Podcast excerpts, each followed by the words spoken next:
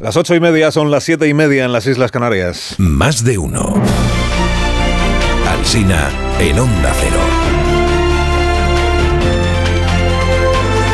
Dirección de sonido, Fran Montes. Producción, María Jesús Moreno, Marisol Parada y Alicia Eras.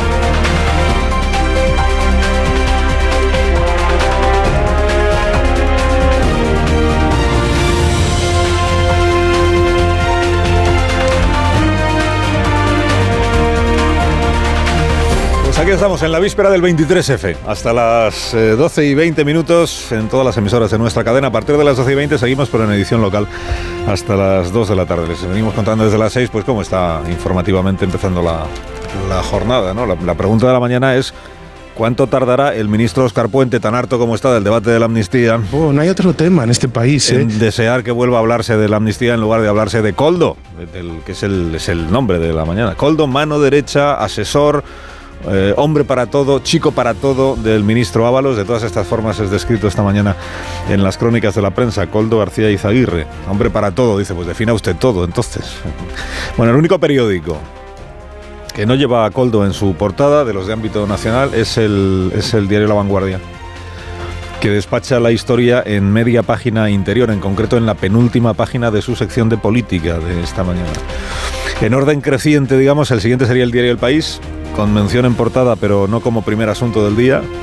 El resto de los diarios nacionales, pues sí, ahí están Coldo, Ábalos, corrupción, son las tres palabras que se combinan en los títulos. Luego en el desarrollo aparece también muy mencionado Santos Sardán, hoy número 3 del Partido Socialista, e interlocutor con, con Jordi Turul para lo de la amnistía y todo eso. Hoy número 3 aparece Santos Sardán como el hombre que se llevó consigo a Coldo García Izaguirre desde Navarra hasta la sede socialista de Ferraz en Madrid, donde Ábalos tiene dicho que conoció a Coldo, ahí es donde por primera vez coincidieron, en la sede del PSOE en Ferraz, cuando Ábalos era secretario de organización, y desde ahí pues luego tiró de él cuando lo nombraron ministro de Transportes como chofer y como persona de seguridad, que es como lo presentaba al principio, ¿no? Es mi conductor, es mi persona de seguridad. Luego ya pasó a describirlo como asistente personal o asesor, hombre de confianza. A ver, desvela Leire Iglesias en su columna del Mundo que en 2020 ella preparaba un artículo sobre Coldo y recibió una llamada del ministerio para que no lo publicara. Y dice, esto es habitual en, en el oficio periodístico, pero en este caso fueron desconcertantemente insistentes. Hasta hubo chantaje emocional. Y claro, se pregunta Leire y dice, ¿por qué tanta protección? ¿Quién era Coldo para que no se le pudiera nombrar? En un reportaje. Exhuman los diarios fotos del año 2015 cuando Coldo, camiseta sin mangas, demostró su aptitud para, para cortar troncos, ¿eh? el hacha en la mano, ante un Sánchez pretérito, o sea, que, no se parece al de ahora, que no era todavía presidente, quiero decir, eh, entre asombrado y entusiasmado ante la proeza que de Coldo con el hacha, ¿no? Cuidado con el hacha de Coldo, a ver dónde acaba el hacha. A Escolari de las injusticias, le llamaba Sánchez en aquella época. Y tira por ahí Fernando Garea en el español para titular su crónica. Dice, el hachazo del caso Coldo golpea a Sánchez en plena crisis por los resultados de Galicia. Señala Fernando que así como el presidente ha ido recuperando a ministros y altos cargos a los que en su día apartó o relevó, o relevó Ábalos nunca ha sido recuperado. Sánchez deja solo a Ábalos, dice el confidencial. Diario que ayer adelantó la noticia de la operación de Lorm. Hoy detalla el dinero que se movió en comisiones, 10 millones de euros. En comisiones, los contratos en, en total sumaban más cuantía, pero comisiones 10 millones de euros. El patrimonio que acumularon en poco tiempo Coldo y familia. Un piso en Benidorm en septiembre del año 2020, otro en octubre de ese mismo año, un terreno rústico en Polop de 600 metros, dice po- poco terreno es ese ya, pero en una zona potencialmente recalificable, esto en el año 22, luego otro terreno de 4.000 metros y un quinto de 10.000 en abril del año pasado. No parece que esta descripción patrimonial se corresponda con la imagen que Ábalos dio ayer de su ex, ex asesor en el programa de Cuatro en el que Ábalos es tertuliano. ¿Hace cuánto que no hablas con él? Pues yo creo que tuve una conversación telefónica como hace pues, dos semanas o por ahí, sí. Y la verdad es que me- no me cuadra porque su estilo de vida, su necesidad, su situación era bastante humilde, ¿entiendes? Como para creerme esto. O sea, no me cuadra. Humilde en el sentido de que no tenía tantos ingresos como para... No, no solamente eso, es que estaba buscando un poco también eh, como, como en fin, eh, insertarse en la vida y estas cosas. Buscando, buscándose un curro. Sí, claro. O sea, es que no podía sospechar viendo cómo vivía, ¿no? No lo podía sospechar viendo cómo vivía, en cuál de sus propiedades, cabe preguntarse esta mañana. El mundo y el español apuntan a las otras autoridades políticas que podrían verse salpicadas. Eh, dice el primero, dice, las comisiones pudo cobrar las Coldo gracias a su relación con autoridades. En el español señalan a cuatro altos cargos que favorecieron, dice, la trama corrupta. Ábalos, Marlasca, Armengol y Torres.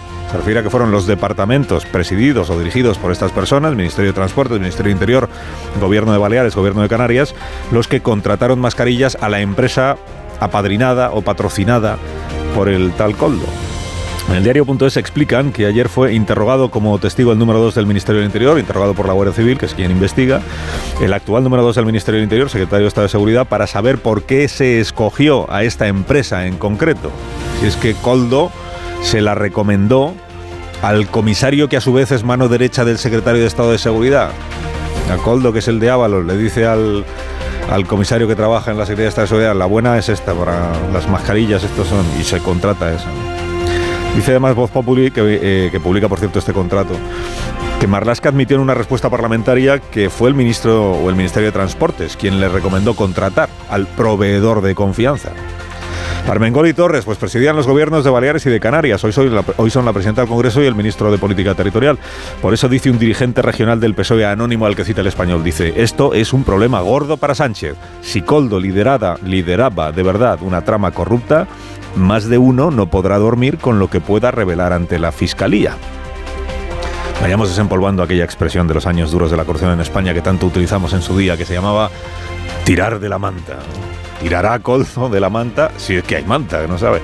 Ábalos contó en este programa en el año 2021, cuando la nueva ministra de Transportes relevó a Coldo como consejero de Renfe Mercancías, que los asesores son colocados en los consejos de las empresas públicas para que así el ministro tenga a alguien de confianza que le cuente lo que allí se hace. Todos los asesores, todos, están presentes en distintos consejos de administración.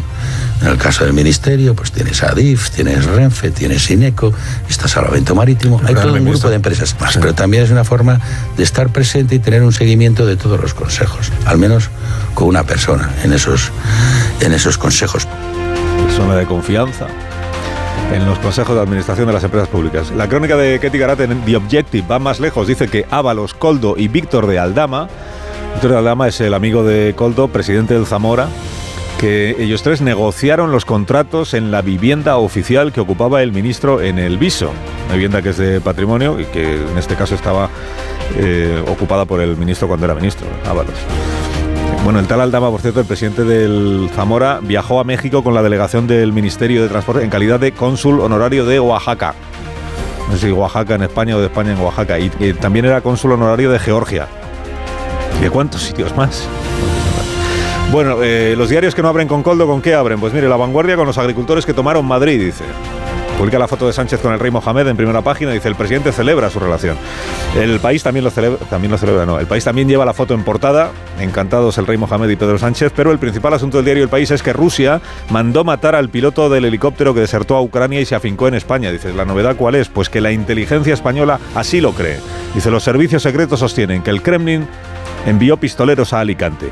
Dice la información, la única duda que les queda a los servicios secretos españoles es si quien ordenó el asesinato fue el Servicio de Inteligencia Exterior ruso SVR, el de Seguridad Federal FSB o el militar de inteligencia GRU. Parece la nueva novela de Eduardo Mendoza esto. Servicios secretos rusos. Luego la razón dice que Sánchez vuelve de Rabat con foto pero sin las aduanas. Ignacio Zembrero en el Confidencial interpreta que el presidente ha dado un paso más en su apoyo a los planes del Reino de Marruecos, no solo en el Sáhara, y se pregunta a cambio de qué. en el comunicado real no hay ni una sola palabra sobre las aduanas de Ceuta y Melilla, ni sobre la lucha contra la inmigración o el narcotráfico. Un par de cosas más. Mire, el país sugiere que la causa judicial del Tsunami Democratic podría descarrilar por un error del juez García Castellón. La primera prórroga que firmó es del 30 de julio del año 21. Le puso fecha de 30, pero luego en el papel pone día 29 y la firma electrónica es del 2 de agosto. Tres imputados se agarran a esto para intentar que se anule la causa. Y Yolanda Díaz. Ayer sacó conclusiones de los resultados, de la falta de resultados de Sumar en Galicia. Hay que lanzar el proyecto de Sumar y más que nunca se necesita sumar y organización. Eso es, ya es hora de lanzar Sumar. Partido siempre en vísperas de fundación y lanzamiento. Y además hay que lanzarlo con organización, no de cualquier manera que luego igual no te vota nadie.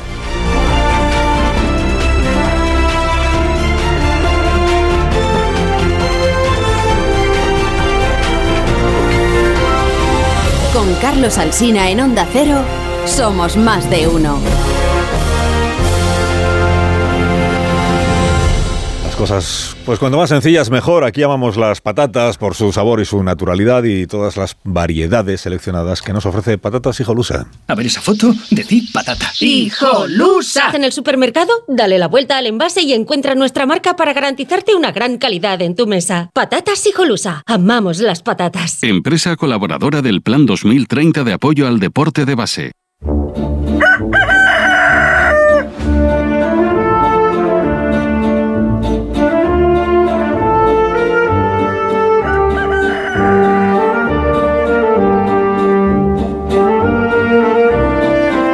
Aquí está el Gallo La Torre como cada mañana a esta misma hora. Buenos días, Rafa. Eh, buenos días, Carlos Alsina. De todos los caminos que se abrieron ante él cuando supo que habían detenido a Coldo, Pedro Sánchez optó por el, peor, el, la más dañina, el más dañino para él mismo y su gobierno, que es una versión extrema del y al señalar el caso archivado del hermano de Ayuso. Es el peor camino porque permite el contraste. En primer lugar, uno fue archivado por la Fiscalía Española y Europea y el otro ya ha producido detenciones y está judicializado.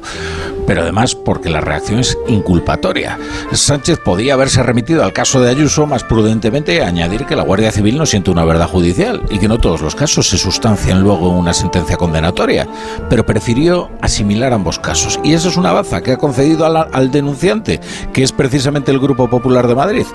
La presunta organización criminal a la que, según los indicios de la Guardia Civil, pertenecía Coldo, obtuvo 53 millones de los ministerios de Transporte e Interior y los gobiernos de Ángel Víctor Torres en Canarias y Francina Armengol en Baleares.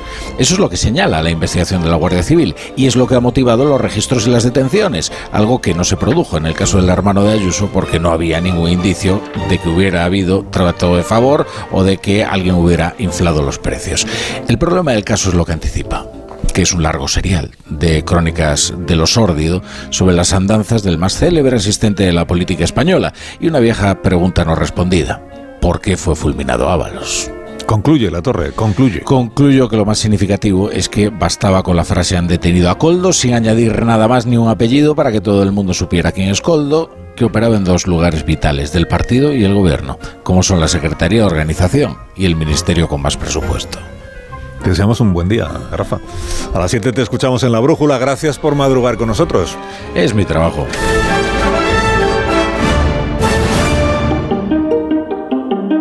Ahora la noticia sostenible del día, de la mano de Iberdrola, por ti por el planeta. El cambio climático está alterando el Ártico y amenazando a los osos polares. Un estudio reciente en el oeste de la bahía de Hudson revela que la población ha descendido un 30% desde 1987 y se predice una reducción de hasta el 67% para 2050. El calentamiento global está aumentando el deshielo, lo que a su vez obliga a estos mamíferos a trasladarse a tierra firme. Estos superdepredadores, que dependen del hielo marino como plataforma para cazar focas que les aportan grasa y energía para reproducirse, se están alimentando en tierra de vegetales y carroña con un menor valor nutritivo. Se pronostica que el Ártico podría perder su hielo marino por completo en el futuro, lo que significa una grave amenaza para la supervivencia de la especie. Es urgente tomar medidas para reducir las emisiones de gases de efecto invernadero y proteger el hábitat de los osos polares. Cariño, vamos a cambiarnos al plan estable verde de Iberdrola, que paga siempre lo mismo por la luz, todos los días, todas las horas, durante cinco años, pase lo que pase. Interrumpimos la emisión por una noticia de última hora. Nos están invadiendo los extraterrestres. Pase lo que pase. Pase lo que pase. Y ahora, además, llévate 100 euros con el plan estable verde de Iberdrola. Contrátalo ya llamando al 924 24 24 o en iberdrola.es. Consulta condiciones en la página web. Iberdrola. Por ti, por el planeta. Empresa patrocinadora del equipo paralímpico español.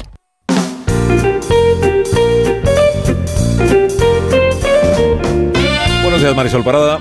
Buenos días, Carlos Alsina. ¿Nos Callahan para estas personas que nos acompañan? Porque ya tenemos disponible el avance de la temporada de Callahan que puedes ver en callahan.es. Descubre las nuevas tendencias para la próxima primavera porque los Callahan están diseñados para caminar ofreciéndote siempre la máxima comodidad, adaptación y ligereza, equipados con su exclusiva tecnología Adaptation que se adapta al pie y combinando las mejores pieles naturales, forros transpirables y plantillas extraíbles. Son los únicos zapatos que se adaptan a tus pies y a tu forma de caminar.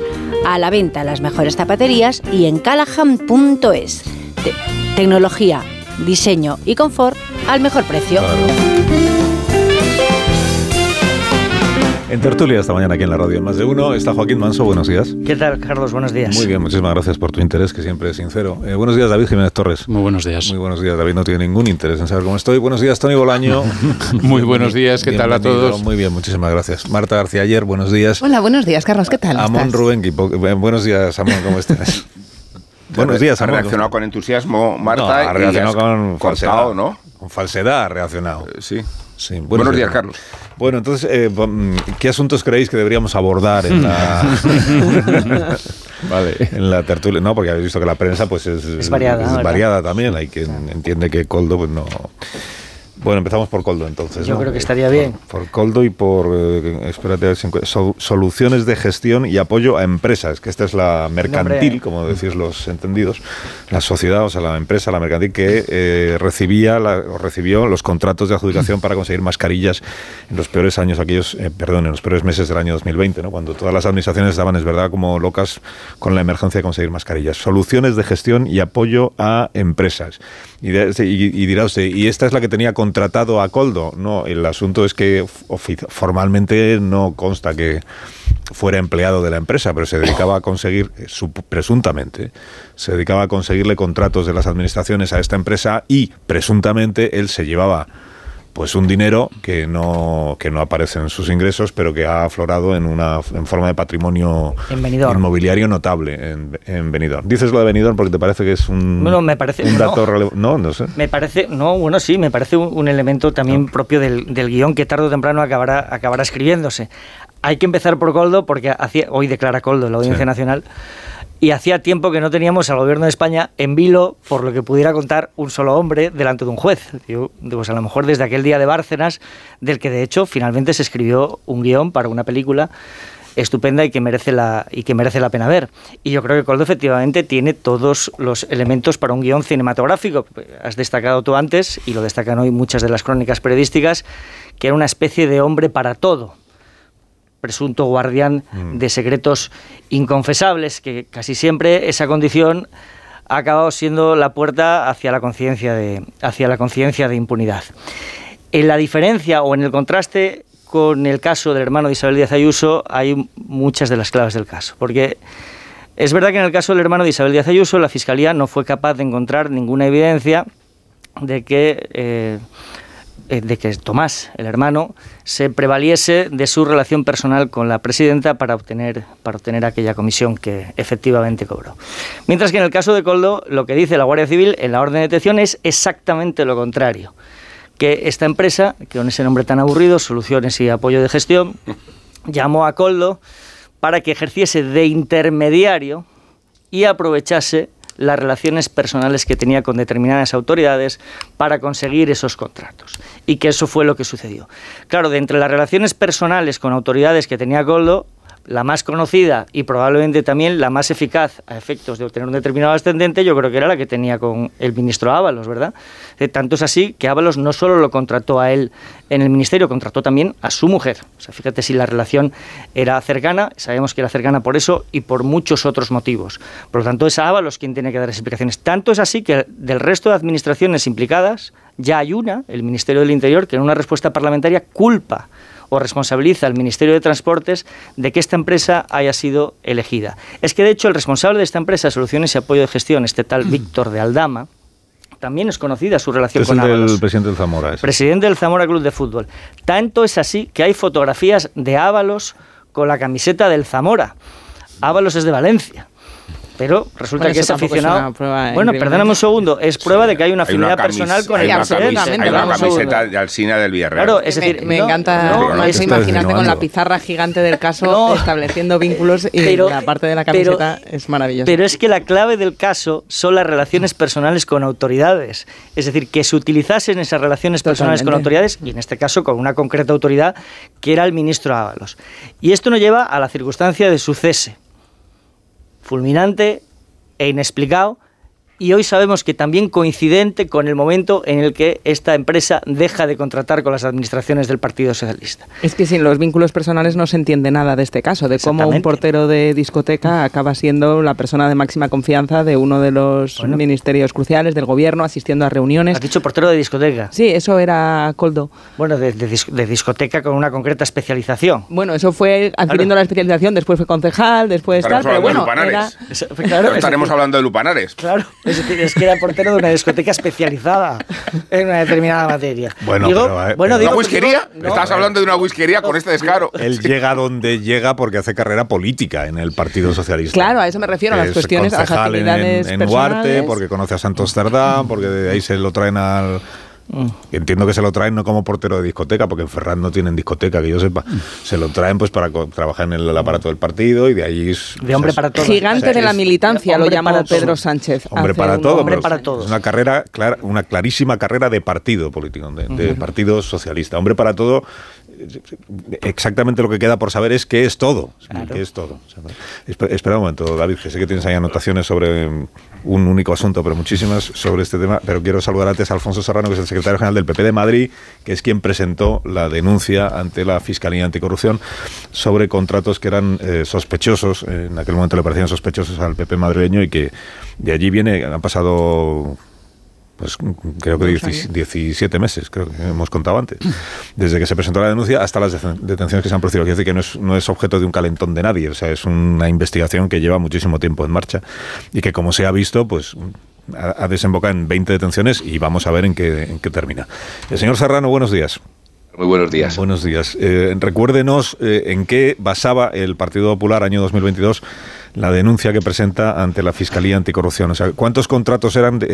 ¿Cuál era? Qué, elementos llevaban a sospechar que pudiera haber habido irregularidades en la adjudicación de esos contratos o en, la contratación de esa empresa? Pues eh, básicamente había tres, ¿no? Eh, más allá de lo que supuso el, montante del contrato y el precio podía ser de las mascarillas, en un momento en el que todas las administraciones compraban efectivamente al precio que fuera para tratar de garantizar la seguridad de sus ciudadanos y de sus trabajadores, siempre evidentemente en el marco de la ley.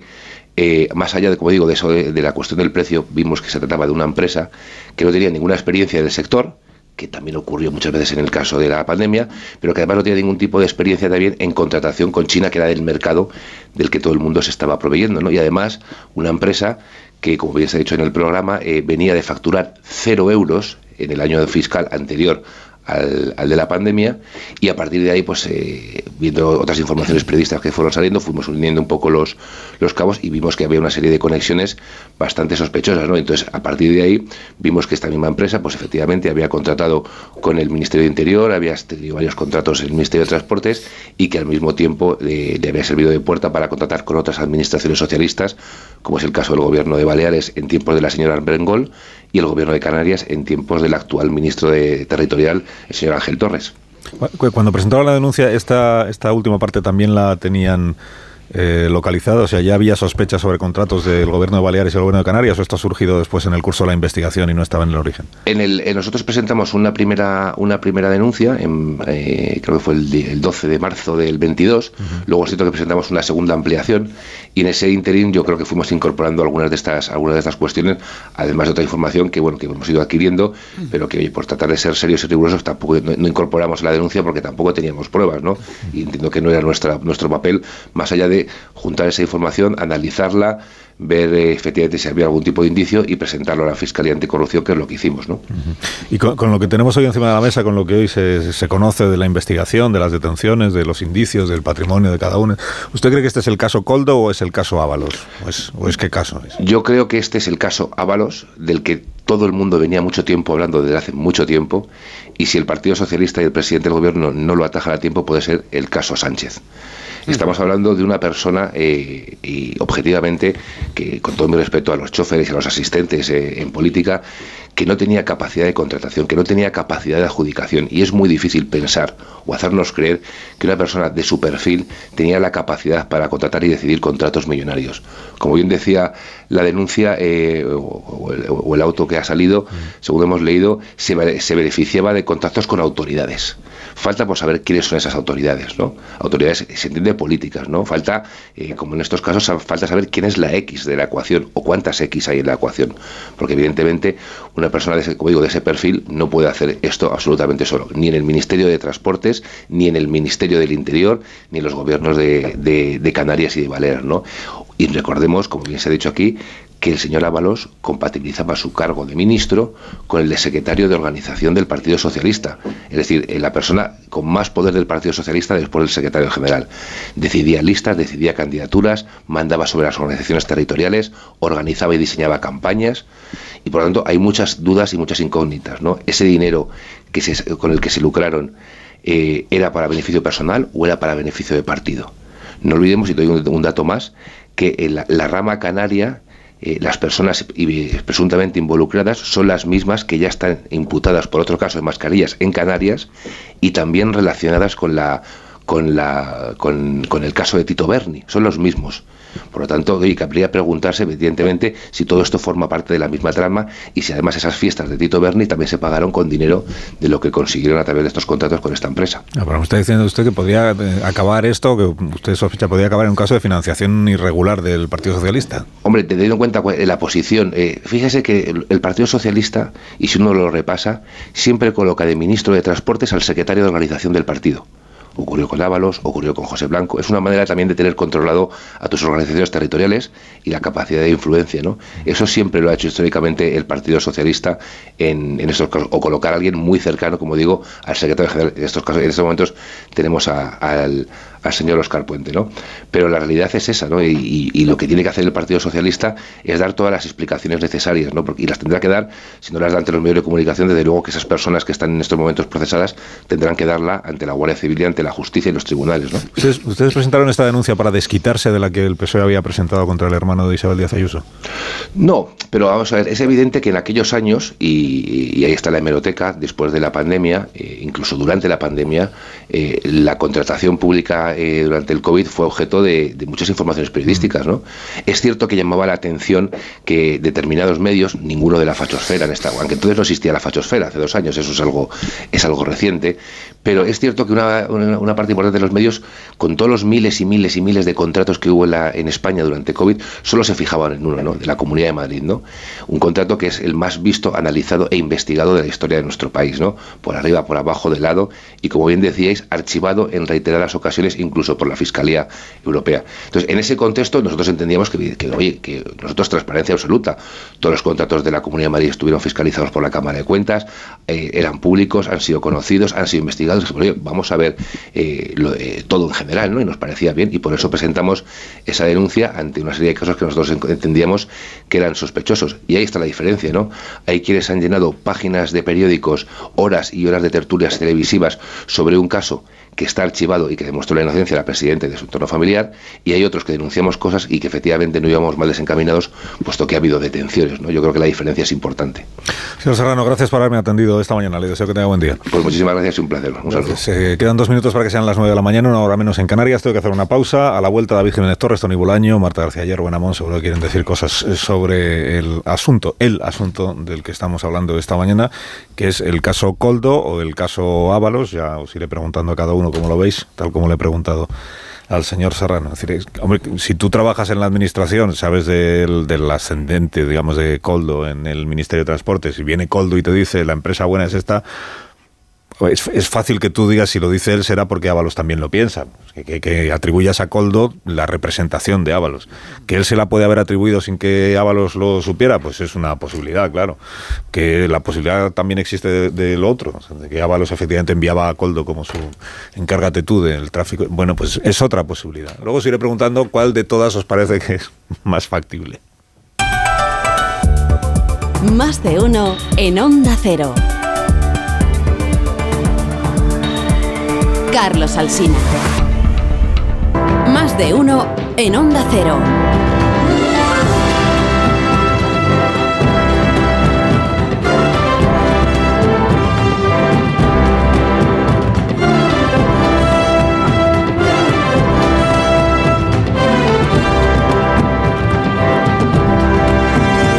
Cuatro minutos, una hora menos en las Islas Canarias, con Manso, con David Jiménez Torres, con Tony Bolaño, con Amón y con García Ayer. Estamos eh, descubriendo a los oyentes eh, quién es Coldo García Izaguirre, que como venimos contando es una persona que tuvo una relación muy estrecha con el ministro Ábalos, pero no solo con el ministro Ábalos, claro, que, todo el mundo tiene una historia. Habéis contado lo de portero, que no sé qué, concejal de Huarte, pero eh, Coldo tuvo un papel muy destacado en el momento aquel en el que Sánchez peleaba por volver a la Secretaría General del Partido Socialista contra Susana Díaz y tenía que presentar los avales para poder concurrir a esa carrera. Es que tengo aquí Manual de Resistencia, es el libro del presidente del gobierno, bueno, el libro... De Irene Lozano que te veía venir de Jiménez y por eso me, he frenado yo mismo. De hecho, si digo el libro de Sánchez, me va a decir que no es suyo.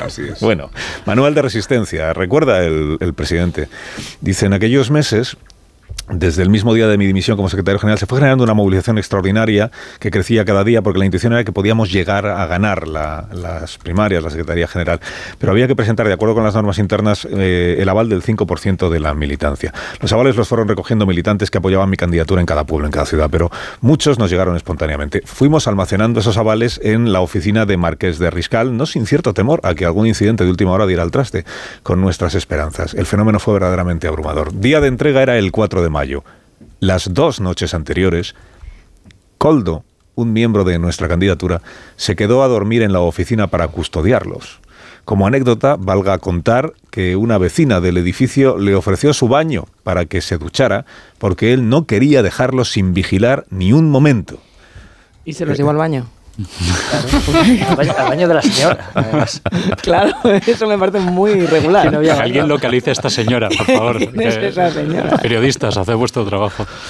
Bueno, sois unos frívolos, porque lo que quiero subrayar es que Coldo tuvo una... O sea, era una persona no solo de confianza luego de José Luis Ábalos, en aquel momento, antes de ser de Ábalos, era muy de la confianza de Santos Cerdán, porque dice el propio presidente en el libro que solo tres personas sabían qué número de avales tenían recogidos, porque estaban al frente de aquella... que eran eh, Paco Cerdán, eh, perdón, Santos Cerdán, Paco Salazar y el propio Pedro Sánchez. Hombre, si estás eh, tan preocupado por los avales y tienes a una persona que se, se queda con los avales custodiándolos durante dos noches, esa persona eh, forma parte, digamos, de tus personas de máxima confianza, al menos en aquel momento, en aquel momento. Y este era Coldo. Gigante de la militancia, lo llamaba el propio Sánchez en una publicación en su cuenta de Facebook, cuenta hoy Carlos Rocha que le valoraba esa lealtad. Sí, lo de la Escolari, del último Escolari socialista, pero, pero quiero decir que, que, Coldo para Santos Cerdán era tan de la confianza como para José Luis Ábalos después. Antes, antes, porque la conexión de, de, Coldo con Ferraz es a través de Santos Cerdán. La conexión de Coldo con Pedro Sánchez y la candidatura de Pedro Sánchez a las primarias es a través de Santos Cerdán. Y, de hecho, Santos Cerdán, creo recordar que es la persona que anuncia cuántos avales tiene el candidato Pedro Sánchez frente a los avales que presenta Susana Díaz. o sea, que era el núcleo duro de la candidatura de Pedro Sánchez en aquel momento. Las relaciones personales con autoridades que se le atribuyen a este señor, ¿cuáles eran?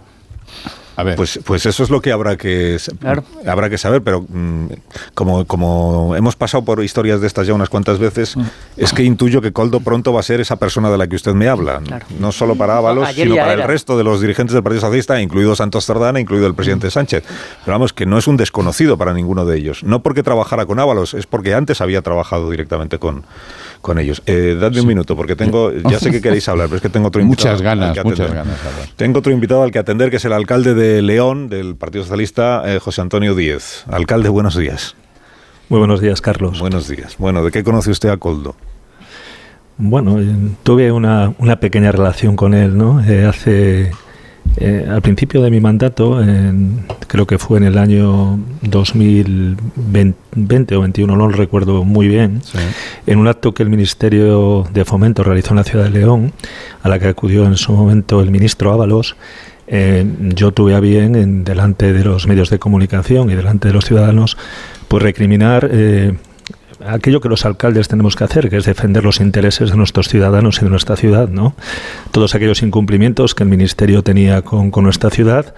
Y ante este hecho, bueno, no es que no le pareciera bien ya solamente al ministro, que evidentemente no le pareció, pero al que no le pareció nada bien fue a, Coldo, ¿no? Eh, Coldo, una vez finalizado el, acto, eh, se acercó hasta mi vehículo oficial y en una actitud amenazante y señalándome, eh, me recriminó que yo al ministro lo hubiera señalado con el dedo, que bueno, tampoco es que creo que le señalara, sería una forma, una forma de hablar y sobre todo decirme que que el ministro se merecía un respeto como secretario de organización del partido. Yo le contesté que yo era el alcalde de León, representaba a todos los leoneses y que aquí no estaba en función de ningún partido, sino como alcalde de los leoneses. A lo que él me contestó que tuviera cuidado porque aún le quedaban tres años para joderme. Eh, esta es mi relación con Coldo. Yo creo que fue sobradamente conocida porque eh, fue lamentablemente también noticia nacional en ese momento y por tanto Coldo, pues bueno, yo creo que por sí mismo eh, se retrataba. Yo creo que es difícil entender que personas de este tipo puedan ser manos derechas, personas allegadas, colaboradoras o formar parte de un equipo de alguien que crea tener al menos la mínima decencia. Mm, claro, cuando el asesor del ministro y secretario de organización del partido te dice, ¿cómo es la frase? Tengo tres años para joderte. Para joderte. Con perdón para los oyentes. Eh, cuando, te dice, con perdón. digo, cuando te dice, cuando le dice a usted o cuando dice eso es porque se siente de, eh, poderoso. Poderoso. siente que él habla en nombre de, del ministro y pues del secretario de organización. Lo, cual, sí, sí, claro. digo, lo cual ayuda a, pensar que todo aquel al que Coldo le dijese cualquier cosa podía interpretar que en realidad era Ábalos el que a través de Coldo se lo estaba diciendo, ¿no? Eh, por supuesto, evidentemente él era su mano derecha, si era reconocido en todos los, los lugares era conocido que él era quien recibía o, o, prácticamente era quien hacía de filtro en el ministerio, parece que todo lo que quisieras conseguir en el ministerio tenía que pasar por Coldo y por tanto eh, si Coldo te amenazaba pues era casi una amenaza eh, directa del propio ministerio, del propio ministro, ¿no? Pero bueno, yo creo que, las formas, las formas de actuar, eh, en fin, como digo, retratan perfectamente a, las personas, ¿no? Y, y me choca que alguien pueda tener tan poco vis política para, para, tener a este tipo de gente a su lado representándolo o de alguna manera asesorándolo, ¿no? Parece que es eh, increíble. Después de aquello, como el asunto trascendió efectivamente, al menos en la, en la prensa se quedó reflejo de lo que había pasado, Después de aquello volvió a haber algún tipo de contacto entre usted, el ministerio, el ministro secretario de organización José Luis Ábalos o el, propio Coldo. O sea, en los, en los años que siguieron, eh, con perdón de nuevo para los oyentes, pero le jodió mucho. Bueno, no, porque evidentemente el acto eh, que se produjo también me posicionó con una cierta, no digo fortaleza, pero el hecho de haber hecho esa denuncia pública mm. de los incumplimientos, así como también haberme enfrentado a este, a este personaje, pues yo creo que de alguna manera también hizo que otros muchos se pensaran las actuaciones que realizaban, evidentemente, con, con la ciudad de León. Sí es cierto que cuando tú realizas una acción de este tipo ante alguien tan importante y relevante en el partido, como es el secretario de Organización Federal, y también, evidentemente, su mano derecha, esto para mí tuvo consecuencias, ¿no? Eh, sobre todo desde el punto de vista interno del partido, porque no quiero olvidar que el 4 de mayo, curiosamente el 4 de mayo, que he escuchado antes esa fecha también ahí en el manual de resistencia, eh, el partido en todos sus ámbitos, desde el ámbito federal hasta el ámbito provincial, intentó eh, eliminarme de la, de la, Secretaría General de la Agrupación Local de León y con ello evitar que pudiera ser candidato a la alcaldía. No lo consiguieron porque la militancia de mi ciudad me arropó pero evidentemente hubo un intento muy fuerte por, por eliminarme del partido. Claro, entiendo que a usted eh, no le sorprende nada de lo que hemos sabido en estas últimas, no, el detalle de, pues no, la empresa, no. no le sorprende que, no, no, vamos, los detalles evidentemente ni idea ni podría llegar a pensar lo mismo, pero cuando que, que surge el tema y se, al final pues se, ratifica que es así, pues como digo, viendo el personaje, pues eh, tampoco es mucho de extrañar. Claro, aquí la pregunta que nos estamos haciendo esta mañana es, ¿estamos ante el caso Coldo o estamos ante el caso Ábalos? Bueno, yo como alcalde entiendo que las personas que trabajan conmigo y están junto a mí, eh, sobre todo aquellas que puedo designar yo eh, por una libre designación o por confianza, eh, también tengo yo una parte importante de responsabilidad. Soy yo que las ha elegido, soy yo que las ha puesto en ciertos lugares. Eh, Coldo tenía cargos también de representación pública, o al menos administrativa, ¿no? En el Consejo de Administración de Renfe. O sea, me refiero que evidentemente las responsabilidades, no seré yo quien las dirima, pero aquel que tiene personas a su cargo, yo creo que tiene responsabilidad también, ¿no? Bueno, ya, que estamos, ya que estamos hablando con el alcalde de León, quiero plantearle un par de, cuestiones más que no tienen que ver con Coldo, eh, pero sí tienen que ver con su partido. Eh, y, con personas de, su partido. Em, por ejemplo, el señor García Paje, eh, Juan Lobato, secretario general del PSOE de Madrid, eh, digo que ya no estamos hablando de Coldo ni de todo esto para que nadie se. Juan, Juan Lobato, secretario general del PSOE de Madrid, en este programa dijo eh, no sé, el lunes o el martes, no recuerdo, em, que García Paje merece un respeto. ayer eh, estuvo aquí Jordi Sevilla, que hoy en una entrevista en el diario El Mundo, Jordi Sevilla, que también milita en el Partido Socialista, eh, dice que lo que se está haciendo desde el PSOE con García Paje le parece que le recuerda al estalinismo. Bueno, quiero saber qué piensa usted. ¿Piensa usted del, hecho de que García Paje haga la declaración que hizo respecto de las elecciones en Galicia y salgan a decirle, oiga, acuérdese usted de qué camiseta tiene? Bueno, yo en este sentido decir que yo la camiseta que tengo, más allá de que sea evidentemente militante del Partido Socialista, yo la camiseta que tengo es la de los ciudadanos, la de los ciudadanos a los que represento, a los que me votan y a los que tengo que defender. Y por tanto yo creo que el respeto, igual que hay respeto para aquellos que no se lo merecen, como no va a haber respeto para aquellos que sí lo merecen y demuestran además con su gestión el día a día que así ha de ser. Por lo tanto, por supuesto que se lo merece, diría como cualquier otro compañero y más en el caso de Emiliano, por supuesto que sí.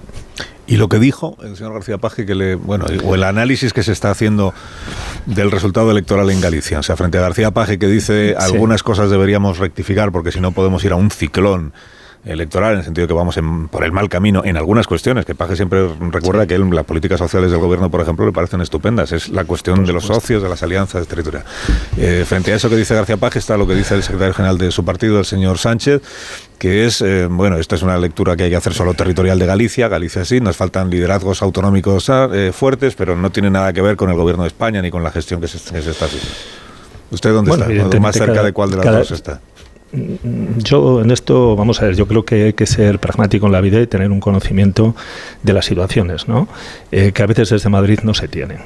Eh, yo creo que es cierto que cada territorio es cada territorio, cada sitio tiene sus particularidades propias porque, porque las tiene, ¿no? Pero hemos tenido hace mucho tiempo unas elecciones municipales autonómicas y ahí están los resultados. Hemos tenido unas elecciones gallegas y ahí están los resultados. Y yo creo que la falta de del entendimiento de la política como yo creo que hay que entenderla, ¿no? que es una política de cercanía del territorio, de escuchar y hablar con la gente de los problemas que realmente le preocupan y le ocupan, no de otras cuestiones que, que se llevan, y con todo el perdón, decenas o centenares de horas, de horas en medios de comunicación, que realmente tienen un interés eh, muy, muy de soslayo para la, la mayor parte de los ciudadanos. Yo creo que ese desapego al territorio, esa falta de los ismos, no digo los nacionalismos, pero igual que el galleguismo, en mi caso el leonesismo, cada vez cobran más fuerza y más importancia, y el mantenerlos eh, ajenos, eh, no darles la importancia y relevancia que tienen, yo creo que va a tener una trascendencia muy importante desde el punto de vista electoral. Si queremos despegarnos de ellos, nos irá peor. Si sabemos entender lo que pide la ciudadanía y lo que están viendo los territorios, nos irá bastante mejor. Eh, ¿Su relación con Oscar Puente, el ministro de Transportes, cómo, cómo, cómo va? ¿Cómo sigue? ¿Sigue siendo mala? Eh, bueno, eh, yo siempre he dicho que Oscar Puente, para mí, desde luego, ha sido un magnífico alcalde y un gran alcalde, pero creo que como ministro no está teniendo la talla que se espera de, un ministro. Yo creo que cuando alguien ocupa un puesto tan importante como un ministro de España, representa a todos los españoles, no existen los sectarismos, no existen eh, cuestiones de, sobre todo, de querer beneficiar territorialmente a unos territorios frente a otros y, por tanto, yo creo que, en mi opinión, eh, más allá de que luego me puede insultar algo que me preocupa lo justo, como se puede imaginar, eh, creo que no está siendo un buen ministro para, para España. Más allá de que para León. Ah, más allá de que le pueda insultar, dice. No, digo porque bueno, que es muy dado a que es muy, muy, dado a muy dado a lo que sea, ¿no? pero bueno, que no pasa nada porque además oye, cada uno tiene su forma de ser y ya digo que todas las personas afortunadamente no somos iguales, pero yo creo que cada uno se, cada uno debe encajar o estar en el lugar que es más idóneo, ¿no? Y sinceramente creo que una persona que se muestra tan sectaria eh, con los territorios, con algunos territorios, pues difícilmente puede representar a todos los españoles, que es lo que hace el gobierno de España. No, cada uno es como es, es verdad, pero si de algo presume el secretario general del Partido Socialista, el presidente del gobierno, es de que el PSOE no insulta, que, quien, es, quien insulta siempre es la derecha. Bueno, pero nosotros somos insultarnos entre nosotros. y, eso, es, eso es en descargo de, quien insulta. bueno, son cosas de la forma, como digo, es de la forma de ser de cada uno. Bueno, alcalde de León, José Antonio Díaz, gracias por habernos atendido esta mañana. Nada, no te olvides, Carlos, que sigo aquí con el perro. Que no me caben. Dentro poco me, va, me, va, a comer una pierna millar. ¿sabes? Tiene siete años, ¿eh? en mi opinión. ¿eh? Claro, tengo que llevártelo ya porque a mí me echan de casa. ¿sabes? Más de 17 años. Así que vete haciendo hueco. Si yo me meto otro perro en casa, los perros me echan de casa a mí. Tampoco me parece bueno, que sea pues, un buen plan. Es una opción. No caben. Bueno, que, pues, que, sepas que, que, aquí siempre tienes oferta de ese precioso, de ese precioso son, perro son eh, ideal, que es el, el mastín leones. El mastín leones es una preciosidad. Es, eh, come lo que no está escrito. Es una preciosidad. Bueno, pero, pero para es ti espero que no sea un problema alimentarlo, ¿no? no si el problema es que no hay sitio ya para... Ah, bueno, bueno. Bueno, eh, bueno pues todo, muchísimas gracias. En todo caso, cuídemelo por si en algún momento sí, sí, tuviera sí. la oportunidad. No, hombre, yo se lo, se lo entregaremos de, de, cachorrín, lo que pasa que es verdad que luego crece mucho, pero de, de principio si en casa le va a entrar. ¿eh? Sí, pero si crecen, si a las dos semanas ya miden tres metros. O sea, alcalde, bueno. gracias. Bueno, nada, muchísimas gracias a, que usted, Carlos. Bueno, 9 y 20 minutos, una hora menos en las Islas Canarias, porque irá aportando pues eh, pasajes de la vida de Coldo, como es el protagonista de la actualidad, pues, pues vamos aportando pasajes de cosas que que ha realizado en algún momento, pues lo mismo dormía con los avales de Pedro Sánchez y utilizaba el baño de la vecina del, del bloque que, que al, amenazaba a un alcalde. El alcalde de León le decía, te vas a enterar los próximos tres años. Pues eso es, para, para todo.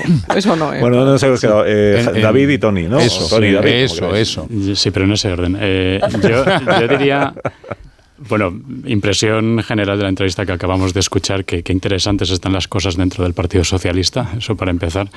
Eh, yendo a la cuestión del caso Coldo, um, yo creo que hay varias cosas que, que, llaman la atención. ¿no? La primera es la más evidente, ¿no? que es la inmoralidad del caso. Es que no sé si estamos insistiendo en esto lo suficiente. Estamos hablando de, eh, según los cálculos de la Guardia Civil, 10 millones de euros en comisiones ilegales eh, vinculadas a precios inflados en material sanitario durante lo peor de la, de la pandemia. O sea, todos, creo que todos lo sabemos que, este es el, eje de, del caso, pero no sé si se está mencionando lo suficiente la putrefacción moral que hay detrás de este, de este tipo de, enriquecimiento. ¿no?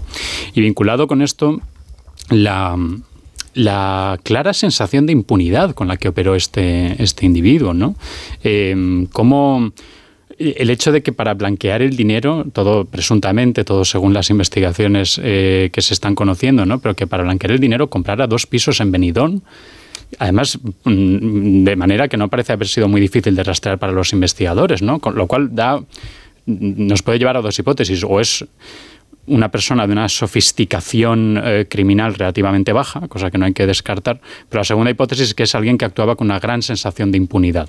¿no? Y yo creo que esto es quizás lo, por donde tienen que ir las, las preguntas, ¿no? ¿Qué tipo de mm, complicidades, qué tipo de sobreentendidos, qué tipo de cultura interna dentro del Ministerio de Transportes durante la época de Ábalos y por extensión dentro de aquel gobierno existía para que este personaje actuara de esa manera, ¿no? Porque aquí también está la otra cuestión llamativa, que son las ramificaciones del caso. Es decir, Ahora mismo hay preguntas que hacerle no solo a Ábalos, evidentemente, y no solo a Sánchez como la persona que cesó a Ábalos por razones que todavía desconocemos, sino a dos presidentes autonómicos entonces y hoy, uno de ellos ministro y otra la presidenta del Congreso de los Diputados. Es decir, por las contrataciones eh, que hicieron en Baleares y en, Canarias, pero también a Santos Cerdán, que como se repite constantemente, eh, fue, digamos, el principal eh, aval de Coldo, la subida de entrada dentro de círculos importantes dentro del Partido Socialista. ¿no? Es decir, yo creo que esta historia, que los oyentes se vayan preparando, porque va a haber semanas y semanas y meses y meses, meses de, de comentarios sobre esto, pero porque se va a, preguntar a todas estas personas por sus vinculaciones con este, con este personaje. ¿no? Y ya por cerrar, sí que a mí me llama la atención la, la, desfachatez de la reacción del presidente del gobierno ayer, inmediatamente sacando el, el caso de, del hermano de, de, la presidenta de la Comunidad de Madrid. Eh, ya ha mencionado Joaquín hasta qué punto no son comparables los dos casos. Es más, creo que la comparación trabaja en contra del Partido Socialista en este asunto, pero creo que demuestra un grado de pánico inmediato muy notable. Cierto. Es decir, que inmediatamente el oficialismo haya sacado eso, yo creo que denota que tienen verdadero miedo a, a dónde puede llegar este, eh, este caso Coldo, caso Ábalos, caso Sánchez, como queramos llamarlo. Pero no quiero dejar de señalar lo grave que es que el presidente del gobierno de nuestro país, ante todo, toda la nación, difame a un ciudadano particular, sobre el cual no pesa ninguna investigación judicial, exclusivamente porque es el hermano de una rival política y exclusivamente para intentar desviar la atención de un caso de corrupción que afecta a su partido. A mí me parece un comportamiento que en todos los órdenes del análisis político y moral tiene que ser reprochable. Y se expone a una calumnia, Ahora le toca- a una, a una me- querella me pido- una querella como un portaaviones. Ahora le toca a Tony y luego escuchamos un par de declaraciones que se han producido hace un minuto en el Congreso de los Diputados sobre, sobre Coldo, una de Santos Tardán, secretario de organización del Partido Socialista, y otra de Pachi López, que es el portavoz. Pero antes, eh, Tony, que lleva eh, escarbando ahí la arena desde hace unos cuantos minutos y queriendo ya entrar en... Venga, Tony. Me estoy, me estoy opinando encima. Venga, sí. A ver, son las 9 y 25 y 33 segundos. Me extraña que el Partido Socialista no haya tomado una primera decisión. Como mínimo la suspensión de militancia de este señor. Porque, eh, a ver, eh, ahora David decía, son 10 millones y me parece una, una barbaridad. Es que a mí me parece una barbari- barbaridad un euro porque este señor era un funcionario público y estaba cobrando unas comisiones. Esa es la primera diferencia que yo vería con el caso del señor Ayuso. No era funcionario público, de entrada. Después yo creo que ayer el presidente comete un error importante y seguramente lo comete porque el caso le sorprende y le deja en fuera de juego. Hombre, el presidente del gobierno entrando en el fango no sé si es la mejor la mejor solución, digo por la referencia al caso de del señor Ayuso. En el partido el cabreo es monumental. Ayer una persona que hace ya bastante tiempo me envió un mensaje diciendo alguien ha puesto un coldo en su vida. Ayer me lo volvió a recordar. ¿eh? Pon un coldo en tu vida. Hombre, eh, que siga todavía siendo militante socialista, a mí me, me joroba. Luego, la catadura de este señor. Porque un asesor, ¿tú hablas en nombre del jefe? No. ¿La gente cree que hablas en nombre del jefe? Sí. Y por lo que nos ha contado el alcalde de León, no solamente es que eh, él se creía que hablaba en nombre del jefe, sino que además se, se, plante- se arrogaba unas competencias que no tiene un asesor. Insisto en la suspensión de militancia, porque que yo sepa, Santos Cerdán a día de hoy todavía es secretario de organización del Partido Socialista, con lo cual ahí tendría que hacer un movimiento. Yo lo que sí tengo dudas, yo os lo digo mm, eh, como lo veo, de que el cese de Ábalos tenga relación con esto. Aquello era una guerra civil, un golpe de Estado orquestado por Félix Bolaños, Óscar López, Adriana Lastra, que en aquel momento todavía pintaba la, la mona. No estaban tan siquiera Santos Cerdán, eh, que de hecho se lo intentaron liquidar al- antes del Congreso, del Congreso Federal, y allí cayeron Ábalos, Carmen Calvo o, Iván Redondo. Y luego ya un último apunte, Carlos, si me lo permites, por sorna, ¿no? Si hay que reforzar el poder territorial cuando pierdes las elecciones, porque Francina Armengol queda de presidenta del gobierno y Ángel Víctor Torres, eh, presidente de Canarias, entra de ministro, hombre, el, el- el partido en el territorio queda, eh, bueno, como ya se ha dicho, lo puedo repetir, queda jodido, ¿no? Eh, eh, una cosa muy Pero sobre todo- importante. pero sobre todo, perdona, Marta, eh, sobre esto del poder territorial y los liderazgos autonómicos, sobre todo porque eso lo que no te vale es para explicar qué pasó en mayo. Porque tenías unos liderazgos autonómicos muy fuertes. Claro, claro. Luego, a futuro podrás decir, nos hace falta cultivar nuevos liderazgos autonómicos, pero el problema en mayo no pudo ser ese, porque ya los tenías los liderazgos. Claro, y, y los resultados fueron los que fueron, o sea que habría que a lo mejor haber tomado en aquel, pero en es que aquel estoy, momento estoy viendo en, en las televisiones, estoy viendo en el espejo público que están poniendo la imagen de, de Coldo con el hacha en aquella exhibición deportiva de, de cortar troncos y me estoy imaginando a Coldo con el hacha custodiando los avales de Pedro Sánchez Incluso y los yendo, con el, baño. yendo con, el, con el hacha al baño de la vecina, con los avales y el hacha. O hablando con el alcalde de León. Eso, no este consigo, caso.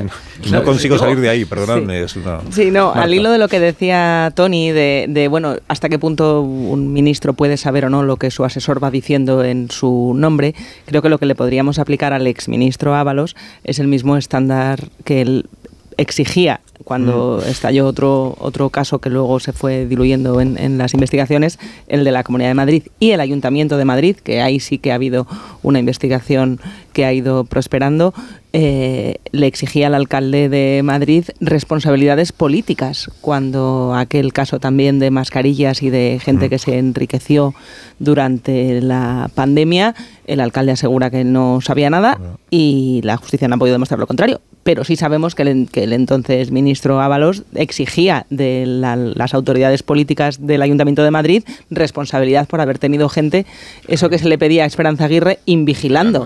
el invigilando, eso, lo, lo- muchas explicaciones, por muy exministro que sea, ya no pueda dimitir, Ábalos tiene que darlas y las tiene que dar, por supuesto, Bueno, el no- presidente de... no puede dimitir como ministro, pero es diputado, o sea, puede renunciar como diputado si lo desea, y creo que sigue presidiendo una comisión Sí, sí, parlamentaria, sí, sí. ¿no? Del interior. Con lo y las, y que las explicaciones, perdona, y que las explicaciones que haya dado Ábalos hasta ahora, por llamarlas de alguna manera, haya sido en el programa de televisión del que está cobrando, tampoco responde mucho a, a una, Es que es a una preocupación por la transparencia y rendir cuentas ante... Porque clase- casi nos aflora como, como orgánicamente todo el lenguaje que teníamos olvidado de la corrupción ¿Verdad? y el invigilando y el guerrismo tirar de y, la manta. y los mecanismos que tenemos para cauterizar todas estas crisis es- están eh, sobreviniendo de forma casi natural y hasta con un poco de ganas, ¿no? Porque Lo del baño yo me he acordado del altillo, aquel Sí. lleno de billetes. Ya, ya, ya tenemos delante el caso, creo, arquetípico de lo que supone la corrupción y los esfuerzos para limitarla allí donde va a resultar muy difícil de limitar. Eh, eh,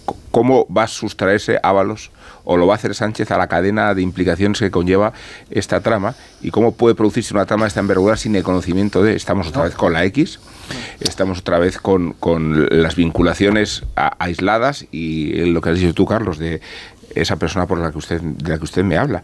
Y, y como todos los tópicos se están concentrando, eh, cuidado que todos los tópicos le pueden estallar al presidente de gobierno en un espacio donde era virgen, porque a Sánchez lo hemos visto expuesto por razones políticas eh, varias veces, pero nunca en, el- en la pureza de la corrupción, que era su gran conquista y su gran espacio de defensa particular. Por eso, por eso hay que construir los muros inmediatamente, Rubén. Pero por eso con un poco de credibilidad, Tony. Claro, claro. Porque Hablo de la suspensión de militancia como mínimo. ¿Eh? Pero como mínimo. circunscribir donde no está el problema. ¿eh? No, no, Proteger el el partido, se- no dar no, no, explicaciones, no, claro, ayudar a aclarar no, qué claro. pasó con el dinero. Y el señor Ábalos, hombre, a ver, eh, yo no sé qué es- si sabía absolutamente todo lo que hacía el señor Coldo. No lo sé. Pero se puede hacer un esfuerzo para no saber también. Espera, espera, espera. Pero, El alcalde de pero ha puesto unas fo- evidencias, ¿no? las formas del señor Coldo, las formas eran conocidas por todo perro pichichi dentro del partido. ¿qué formas? Si a mí las formas me dan igual. No, no, no, no. Ayer- O sea, ayer- las ayer- amenazas ayer- estoy ayer- refiriendo, a en ver, me Ayer, Ábalos en el programa este que, comentaba Marta dijo, a mí me habían avisado de Coldo. O sea, él dijo, lo que pasa es que luego dijo, pero como te avisan Como de de tantas muchos, personas, sí, claro, claro. que claro, la pregunta es, oye, ¿y de ¿De qué otras cuántas personas te han avisado? Porque a lo mejor, la Guardia Civil, que lo está le gustaría Pero es que la elocuencia está en aquello de lo que no hacía falta avisarlo, si es que lo hemos escuchado hace un minuto. Hace un minuto hemos tenido aquí en, en el programa la prueba indiciaria A de, esto me de quién le daba toda la autoridad a este coldo. Es decir, el Ábalos podría no saber eh, de- determinadas cosas que hiciera Coldo, pero lo que sí sabía seguro es que se dirigió al alcalde de León diciéndolo tengo tres años para joderte. Eh, y por lo tanto, quien revestía de esa autoridad como para dirigi- dirigirse a un alcalde en esos términos era el propio Ábalos. Y si le hablaba así a un alcalde, ¿cómo no le va a hablar de, en términos parecidos al funcionario que tiene que resolver la adjudicación de un contrato de mascarillas? Así o más duro, Voy a hacer claro. Una, una pausa, ahora continuamos. Si, si os parece, escuchamos, tengo pendiente unas declaraciones que ha hecho Cerdán y, y Pachi López en el, en el Congreso de los Diputados. Me están contando que he contado que leí de Iglesias hoy en su columna del diario El Mundo, que dirige aquí Joaquín. Yo recuerdo eh, no que dirija sí, la sí. columna, sino que dirige No. el periódico, que, que cuenta Leire que ya estaba preparando un reportaje, creo que es el año 20 o 21. Era una, era una contra del periódico, sí, en el año 20. una contra y que recibe un- una insistencia in- inusual para que no se mencione a, a Coldo. Es, es que me están contando que hay otros periodistas a los que les ha pasado, sí. lo- les ha pasado, les pasó lo mismo, que había una un- como una insistencia difícil de explicar para que no se publicara nada sobre Coldo. Cuando se sabía que alguien estaba preparando alguna información en la que aparecía mencionado, que inmediatamente era presión, presión, presión, para que Coldo no aparezca en ningún sitio. Pues igual es otro indicio de que algo ¿Qué sabe difícil de Coldo? explicar hay. difícil de explicar. No, Porque un no él el código rojo. No, esto que dice, que dice Tony, ¿por qué no toman medidas contra él? Pues porque tiene que declarar hoy, claro. No, pero, pero eh, Joaquín, si no las Claro. toman, si no las toman todavía será peor el remedio que la Sí. enfermedad. O sea, el, el muro de contención lo tienen que establecer ya. Y luego. Pausa, pausa. Pero si es que no son Vale, cortafuegos, son explicaciones lo que tienen que hacer. Claro, claro, pero mm, em- hay que empezar por algo. No, pero que, las- que lo que dice Tony es que la suspensión de militancia quien la tiene que decidir es Santos Cerdán, que, Claro. es, que es quien le trajo a- o quien Bueno. le llevó a Ferraz. Un minuto. Bueno, ahora seguimos. Claro. Más de uno. Onda Cero. Carlos Alsina. Bueno, teníamos pendiente escuchar lo que han respondido a los periodistas, eh, dos de los dirigentes del Partido Socialista. Claro, en el Congreso hoy el asunto también es este. Eh, en casi todas partes, eh, en medios de comunicación y ámbitos políticos, el asunto es este. Hemos contado ya que hay algún periódico que de momento no, pero ya acabará teniendo que entrar porque tal como va la cuestión se va a convertir en el tema, en el tema. En el Congreso de los Diputados digo preguntas de los periodistas a todo el que pasa por allí, incluidos los dirigentes, claro, del Partido Socialista. Eh, Pachi López, eh, portavoz del Grupo Parlamentario Socialista, preguntado por lo de dijo. Es evidente esperar las conclusiones, ¿no? Pero enriquecerse en la pandemia a costa de las necesidades que había en ese momento es absolutamente inmoral e indecente y por lo tanto pedimos lo que siempre hemos pedido los socialistas, que la policía investigue, que la justicia juzgue y que los culpables lo paguen. Y eso es lo que tenemos que esperar. ¿Bien las palabras que ha dicho el señor Ábalos? Que la justicia juzgue lo que la policía investigue. No se trata de creer. Puedo hacer una pequeña observación. Sí, por favor. Que luego los indultamos y luego los amnistiamos. No, no, porque está muy bien el ITER. que- Salvo que seas hermano de Díaz Ayuso. No, no, no, ahora que sale un caso, para no hablar de la amnistía, Rubén, no, No, vuelvas pero es increíble el íter este eh, de escrúpulo institucional que el portavoz demuestra mientras con la otra mano está negociando todo a expensas de las investigaciones policiales yo, pe- yo pensé que iba a decir, pero ¿cuál es el debate? Todos los españoles sabemos lo que es corrupción y lo que no es corrupción. Pero insisto, insisto, este señor se, eh, se enriquece cuando era funcionario del Estado, porque un asesor público, ¿no? es un No, cargo público, perdón, es, es verdad, tienes Sí, razón. más que funcionario con un, un empleado del es un, ministerio. es un cargo, Un cargo de confianza, de claro, confianza. pero un cargo público que cobras una nómina pública y ahí no vale cobrar ni un puñetero euro de comisiones, ni uno. O sea, me da igual que sean 10 millones, 5, 2, 100, eh, 100 mil, o sea, lo que sea. Es un funcionario y ya solo por, perdón, es un cargo público. Solo por eso el Partido Socialista ya tendría que haber tomado una decisión. Estoy es ansioso de escuchar a Santos Cerdán, ¿eh? Pues vamos a ello. Secretario de Organización del Partido Socialista esta mañana ha preguntado por lo de Coldo, Ábalos y lo demás. Evidentemente nada. Vamos a dejar que la justicia haga su trabajo y, y como siempre hemos dicho, esta dirección siempre actúa con la corrupción cortando por lo sano. Y es lo que vamos a dejar que trabaje la justicia. Estamos sorprendidos por la noticia, pero bueno, vamos a ver qué es lo que hay de verdad. ¿Alguna sospecha? Ninguna. ¿Conocía el señor Coldo? Sí, claro. Lo conozco porque él vivía en Navarra y colaboró con nosotros en Navarra. En Navarra solo no. exacto. Y en algún sitio Amigo más. Cerdán, eh, si, es el que custodió los avales de la candidatura de Sánchez a las primarias en el PSOE. Y lo trae de la mano el señor Cerdán aquí a Madrid. A Ferraz, eso es. A la, Sí, a pues, la por tanto, parte de la autoridad con la que se conducía tenía que ver con el señor Cerdán. Claro, y, y viene de la mano del señor Cerdán cuando el señor Cerdán era vocal de la ejecutiva del PSOE, pero no un vocal cualquiera. Era el vocal de organización, cuando el secretario de organización era José Luis Ábalos. Bueno, esto mismo de, de dejar trabajar a la justicia, a mí me parece entrañable que todos los portavoces socialistas hoy quieran que trabaje la justicia sin pronunciarse sobre las decisiones que se puedan tomar, a diferencia de lo que están haciendo en lo otro, que es lo del todo lo que hace García Castellón es objeto de, de comentario y de, y de resolución verbal de los dirigentes socialistas. En este asunto no, en este asunto es hay que esperar, vamos a ver qué hay, vamos a ver qué hay de verdad, ha dicho Santos Sardán, lo hemos escuchado. Vamos a ver qué hay de verdad en lo que es una manera de decir igual todo lo que se está publicando no es no es así. Digo, el, el ministro Ángel Víctor Torres, expresidente del gobierno de la Comunidad Canaria, eh, ha ido en esta misma línea. Simplemente ha dicho que la justicia haga su trabajo y que se llegue hasta sus últimas consecuencias y si alguien se ha lucrado, que caiga todo el peso de la ley sobre la persona que lo haya, que lo haya hecho. Sí, a menos que alguna vez el PSOE necesite a Coldo de nuevo para algo y entonces será importante impulsar la reconciliación con los corruptos, ¿no? La convivencia entre españoles, entre los que cometen delitos y los que y los que no, ¿no? Sin duda. Sin duda. Bueno, ¿dónde nos habíamos quedado? Eh, sobre este asunto ya hemos dicho todo lo que tenemos que decir. Bueno, este Víctor Torres, su, su gobierno contrató, por lo tanto, ah, yo creo que tiene algo más que decir que que la justicia actúe. Alguna responsabilidad política tendrán que se hayan adjudicado contratos por millones de euros a un señor que, que en fin, no parece que haya sido trigo limpio, ¿verdad? Es decir, si, si, si este señor Coldo se prevalía de su relación con determinados funcionarios en el gobierno de Canarias, el responsable último, al menos desde el punto de vista político, es ese señor Víctor Ángel Torres, que es esto de decir que actúe la justicia como si yo no tenía, haya tenido nada que ver. Pues algo habrá que decir, ¿no? Y luego, dejar, a ver si conseguimos que haya un escándalo de corrupción, hemos tenido muchos en España, en el que el partido afectado, salpicado, no cruce los dedos para que la justicia no le pille, sino que colabore en que se esclarezca qué es lo que ha pasado. Y hay un pasaje muy inquietante ayer. Eh, ¿Cómo es posible que el presidente del gobierno, en un atril institucional, en el contexto de una visita a Marruecos, eh, aluda al caso Ayuso cuando sabe que no puede utilizar ese caso porque está desestimado en los tribunales y lo convierte en el antídoto al escándalo que se le viene encima.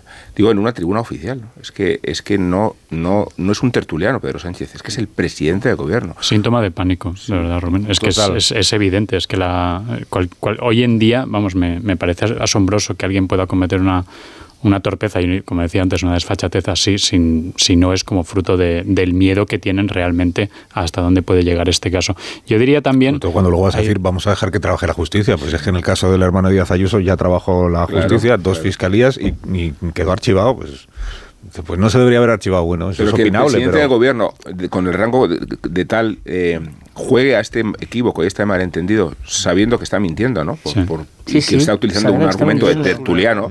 ¿no? Yo, yo creo que hay, otras dos de- derivadas interesantes. Primero, qué mal momento eh, para que el gobierno esté en una guerra más o menos soterrada con el Poder Judicial. Es decir, porque estos casos nos recuerdan la importancia de tener una justicia independiente eh, con un poder autónomo verdaderamente robusto que le permita perseguir delitos cometidos en el seno de las instituciones y por parte de gente que puede tener un, político, un poder político muy, muy importante. ¿no? Cada vez que vemos el estallido de un caso de corrupción, siempre nos fijamos en la gente en la que, en la que se centra, pero siempre deberíamos recordar qué importante es que tengamos jueces y también guardias civiles, es decir, todo un, un entramado que puede perseguir estos, estos delitos, incluso de nuevo cuando salpican a, a- a ministerios. ¿no?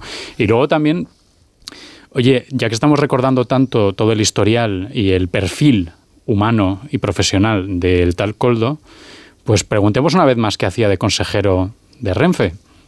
Porque en la, entre- en la explicación que te dio eh, Carlos en aquella entrevista que hiciste, decía, bueno, es que es importante tener a gente de confianza, ¿no? De los ministros en los consejos de, de las grandes empresas públicas. ¿Ah, sí? De, de ver- de verdad era útil para España, de verdad era útil para los ciudadanos Para que Renfe. este tipo de personajes estuviera en un el consejo. No, era útil para el ministro, es que era útil claro. para el Está ministro. claro. O sea, la Claro, explicación, porque yo escuché el pasaje completo para ver cuál la explicación era. Eh, porque acaba de ser destituido del, o relevado del Consejo de Administración de Renfe, eh, Renfe Mercancías, que es la, Exacto, la empresa en cuestión. una filial. Lo había relevado la ministra entrante, que, es- que creo que era Raquel Sánchez, me parece. Exacto, sí. Eh, y entonces el, el ministro, que, que- el exministro, lo que dice es es natural que sea relevado porque los eh, asesores del ministerio son los que eh, se colocan en los, en, en los eh, consejos de administración de las empresas públicas que dependen del Ministerio de Transporte, que en este caso son ADIF, eh, Renfe Mercancías, él mencionó algunas otras. Y entonces en cada una de esas empresas públicas hay asesores de Sí. confianza del ministerio porque es bueno que el ministro sepa lo que pasa en esas empresas. Porque yo le pregunté por la competencia profesional del elegido para este si no sabe algo de, de lo que se discute en un consejo de administración de una compañía y dijo, bueno, es- eso no es, no es el asunto, o sea, no es por su conocimiento de la materia, es por ser cargo, eh, persona de confianza del ministro. Luego vino una segunda pregunta, que fue el tema del salario, del sueldo. Eh, si era una manera de mejorar el salario de los asesores del ministro, colocarles de consejeros en, en las empresas públicas. Y él dijo que, bueno, que es verdad que cobran, eh, pues no sé si dijo 600 euros al mes, me parece que es lo que mencionó. Por 11 meses. Que en, que en neto se quedaba en o sea, 500, eh, 400 y pico, y que dijo Ábalos, o sea que por esa cantidad tampoco se puede considerar que sea un, un sueldo elevadísimo, que no es por eso, es por lo otro, es porque son asesores y de confianza. Pero bueno, eso lo juntas, con que luego habla con hace tres semanas con Coldo y le dice que es que está en una situación económica muy apurada. Sí. Pues uno piensa, pues igual es que le colocó de- de- en el Consejo de Administración de Renfe Mercancías para que tuviese pues un plus, porque Coldo igual siempre está necesitado de, de dinero. Pero fíjate, No, seguro que es verdad, el- el que es está, que seguro que es verdad que eh, cuando hablaron hace dos o tres semanas, digo, más le vale que sea verdad porque está todo grabado. O sea, desde septiembre de 2023 hasta aquí, el, el Coldo ha tenido el teléfono, el teléfono intervenido. Y dice, seguro que es verdad que ha caído en desgracia. Tan elocuente y tan expresiva es el súbito ascenso como la, la- la súbita caída en desgracia. Que de, que, que de estar, que de estar para todo, de repente estuviese para nada.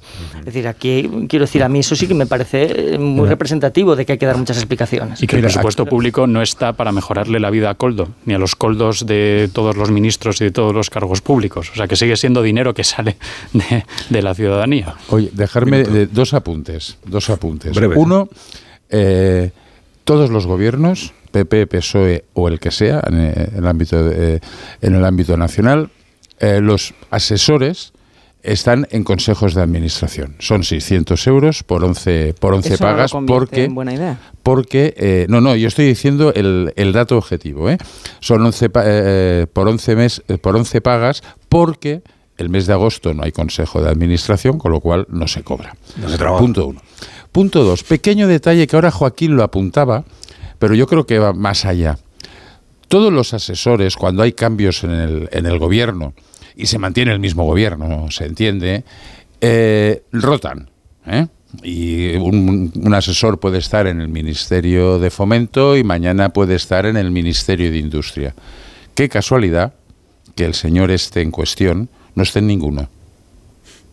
Ocho minutos Qué para que sean las 10 de la mañana, una hora menos en Canarias, un minuto. Y ahora mismo Ignacio Rodríguez Burgos nos cuenta la actualidad económica del día.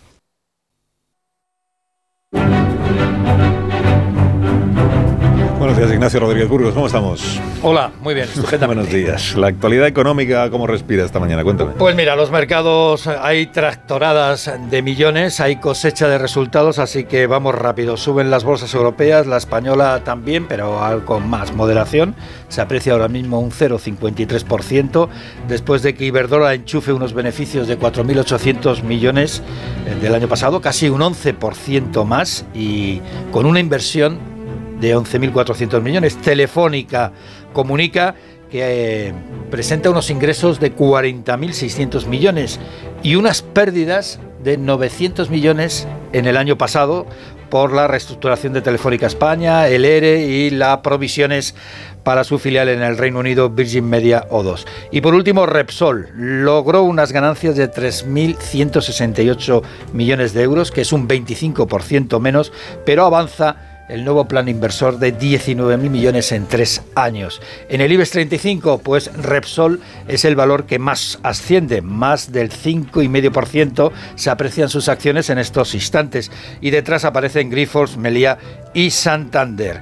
Y en el mercado de materias primas, pues el crudo, el petróleo, vuelve a encarecerse y vuelve otra vez por encima de los 83 dólares el barril. Pues que tengas un buen día, Ignacio. Te vamos escuchando a lo largo de la jornada Gracias. en Onda Cero. Eh, ahora Marisol Parada reparte unos Carajan y ya os vais a marchar. Y así ya pueden ver el nuevo avance de temporada de Callahan que ya está disponible en callahan.es. Descubre las nuevas tendencias para esta próxima primavera de los Callahan que están diseñados para caminar ofreciéndote siempre la máxima comodidad, adaptación y ligereza, equipados con su exclusiva tecnología Adaptation que se adapta al pie y combinando las mejores pieles naturales, forros transpirables y plantillas extraíbles. Los Callahan son los únicos zapatos que se adaptan a tu pie y a tu forma de caminar. Descubre el placer de caminar con el zapato más cómodo del mundo, a la venta en las mejores zapaterías y en callahan.es. Tecnología, diseño y confort al mejor precio.